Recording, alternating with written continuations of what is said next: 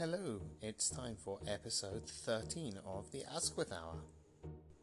It's a Sunday night and the neighbour's dog is barking incessantly, so I will keep it brief and talk about a couple of quirks of Cuban history. Cue music.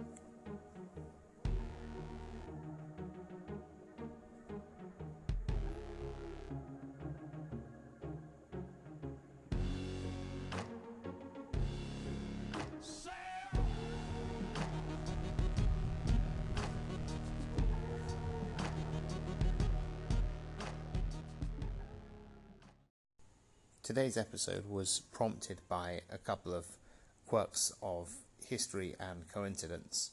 So, I'm going to talk a little about Israel Cuba relations, such as they are and were, and perhaps will be one day.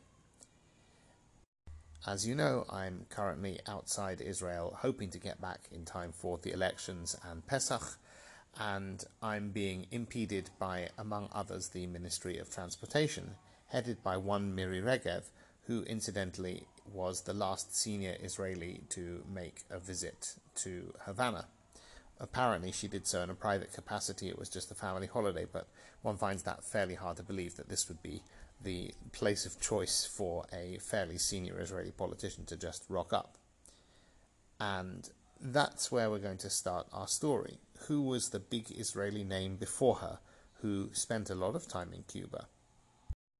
After he retired from his illustrious career heading Mossad, he set up a variety of private enterprises, one of which was a company called BM, of which he was the chairman, which exported agricultural technology. And they came to Cuba to sell the products here.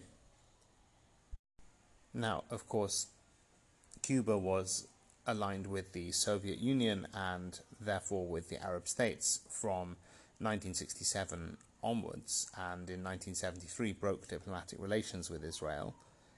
Until the revolution, there had been pretty warm connections between Israel and Cuba. The Batista regime was very favorable towards the Jewish community here, which really thrived, and it was a much larger community than it is at the present time, some 15,000 as opposed to about 1,500. And even when Castro took over, this was the era where the Israeli leadership was still pretty old school socialist and they felt some affinity and they actually continued to have pretty decent relations right up until the Six Day War. After the Oslo Accords, it seems like there was an informal softening of this stance against Israel on behalf of Castro, and that's how Rafi wound up here selling agricultural goods. So the legend has it that he was in his hotel room and there was a knock on the door and it was Castro's secret police henchman. And obviously, being ex Mossad, this was a little bit of a concern. They asked him to come with them. Well, where am I going? Well, Fidel wants to see you. It seems rude to say no to Fidel, even at this funny hour. It's legendary that Castro liked to meet leaders to entertain him and to chat with at funny hours during the night when they would be less intruded upon and where he could build some kind of personal rapport. I can tell you, having seen quite a lot of footage of Castro, that I've warmed to him a lot more, having come to understand a little bit more about the context in which he needs to be placed. And I certainly think he oozed a level of charisma that, that very few leaders today have. Anyway, the story is that Rafi Eitan was carted off to Fidel's personal quarters, where they ended up spending a couple of hours chatting and smoking cigars and became pals. And that's some of the reason why I imagine Rafi Eitan's empire started to grow in Cuba. And it's still here to this day. And by pure chance, I was chatting to a chap, a mutual friend here in Trinidad uh, of some friends of mine, and he said, "Oh, you're Israeli, and what do you know about Israelis in Cuba?" And I said, "Well, there was this company that was founded by the former head of Mossad. It's called BM," and he said. You'll never guess what. One of my mates is the chief executive of the company. So it shows you this company is still here and still thriving.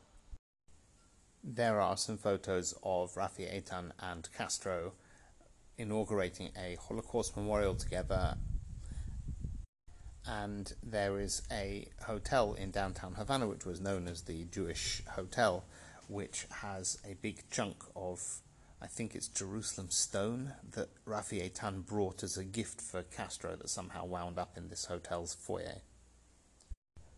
So, yeah, a quirky story. The politics shall return tomorrow. Have a good night.